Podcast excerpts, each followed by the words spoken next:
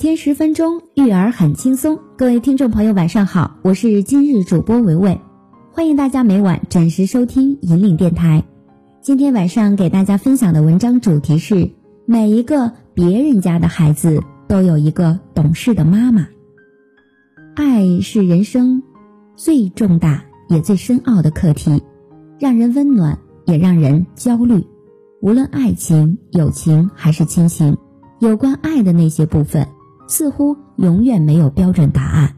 如果硬要比较，在各种各样爱的情愫中，唯有对子女的爱最难把握，尤其是面对年幼的孩子，父母的爱，一不小心就成了过度介入。正如高尔基曾经说过：“爱孩子是老母鸡都会做的事情，可是要善于教育他们，需要才能和全部的生活知识。”相信很多人还记得李天一，著名歌唱家李双江的宝贝少爷。二零一一年，他才十五岁，因为和其他车辆发生一点点刮擦事故，他带着几名彪形大汉，将一对年轻配偶打到头破血流。二零一三年，从劳教所出来还不到半年，李天一再次犯下了那场震惊全国的轮奸案，在海淀区的某酒吧内，李天一和其同伙。将一名驻场女子拖至宾馆，残暴轮奸，最终李天一被判有期徒刑十年。事前有记者采访李双江是否打过孩子，李双江回答说：“不打，舍不得，有时真想打，但不能打，劝说我们吓唬一下，还没有打，自己的眼泪先掉下来了。”这就是不少中国父母的做法，孩子犯错。还没来得及教训，就已经心软，就已经替他们找到了好的借口。他们还是一个孩子嘛。对于孩子的爱，家长们要多注意方式。在我们的生活之中，家长们不知不觉就加入了溺爱孩子的行列，但自己却浑然不知。以下就让我们一起来提醒提醒爸爸妈妈们，看看哪些做法是溺爱孩子的表现。一。特殊待遇，孩子在家庭中的地位高人一等，处处特殊照顾，如吃独食，好的食品放在他面前供他一人享用；做独生，爷爷奶奶可以不过生日，孩子过生日得买大蛋糕送礼物。这样的孩子自感特殊，习惯于高人一等，必然变得自私，没有同情心，不会关心他人。二，过分注意。一家人时刻关照他，陪伴他。过年过节，亲戚朋友来了，往往嬉笑逗引没完。有时候，大人坐一圈，把他围在中心，一再欢迎孩子表演节目，掌声不断。这样的孩子自认为自己是中心，确实变成小太阳了。家里人都围着他转，并且一天到晚不得安宁，注意力极其分散，人来疯也特别严重。甚至客人来了，闹得没法谈话。三轻易满足，孩子要什么就给什么。有的父母还给幼儿和小学生很多零花钱，孩子的满足就更轻易了。这种孩子必然养成不珍惜物品、讲究物质享受、浪费金钱和不体贴他人的坏性格，并且毫无忍耐和吃苦精神。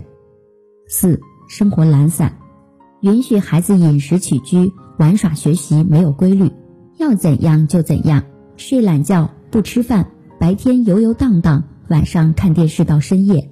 这样的孩子长大后缺乏上进心、好奇心，做人得过且过，做事心猿意马，有始无终。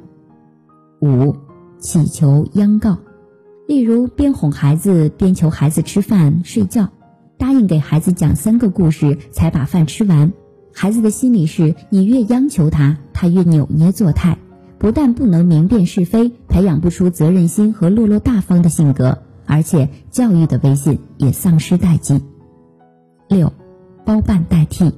我曾问过一些妈妈，要不要孩子劳动？有的竟然说我疼都来不及，还忍心让孩子劳动。也有说叫小东西做事更麻烦，还不如我帮他做了。所以，三四岁的孩子还要喂饭，还不会穿衣；五六岁的孩子还不做任何家务事，不懂得劳动的愉快，和帮助父母减轻负担的责任。这样包办下去，必然失去一个勤劳、善良、富有同情心的能干上进的孩子。这绝不是耸人听闻。七大惊小怪，本来初生牛犊不怕虎，孩子不怕水，不怕黑，不怕摔跤，不怕病痛。摔跤以后，往往自己不声不响爬起来继续玩。后来为什么有的孩子胆小爱哭了呢？那往往是父母和祖父母造成的。孩子有病痛时表现出惊慌失措、娇惯的最终结果是孩子不让父母离开一步，这些孩子就打下了懦弱的烙印。八，剥夺独立，为了绝对安全，父母不让孩子走出家门，也不许他和别的小朋友玩。更有甚者，有的孩子成了小尾巴，时刻不能离开父母或老人一步，搂抱着睡，依偎着坐，驮在背上走，含在嘴里怕化了，吐出来怕飞走。这样的孩子会变得胆小无能，丧失自信，养成依赖心理，还往往成为把门虎，在家里横行霸道，在外面胆小如鼠，造成严重的性格缺陷。九，害怕哭闹。由于从小迁就孩子，孩子在不顺心时就以哭闹、睡地、不吃饭来要挟父母，溺爱的父母就只好哄骗、投降、依从、迁就。害怕孩子哭闹的父母是无能的父母，打骂爸妈的孩子会变成无情的逆子，在性格中播下了自私、无情、任性和缺乏自制力的种子。十当面袒护，有时爸爸管孩子，妈妈护着，不要太严了，他还小呢。有的父母教孩子，奶奶会站出来说话：“你们不能要求太急，他大了自然就好。你们小的时候还远远没有他好呢。”这样的孩子当然是教不了了，因为他全无是非观念，甚至时时有保护伞和避难所，其后果不仅给孩子性格扭曲，还会造成家庭不睦。过分的溺爱足以让小孩子们变成废物。因此，作为家长，要时时刻刻检讨自己的教育方法，不然所造成的后果是非常严重的。希望家长们可以理智一些，采取正确的教育方式，让孩子们身心健康成长。每一个别人家的孩子都有一个懂事的妈妈，妈妈们，你们想好怎么做了吗？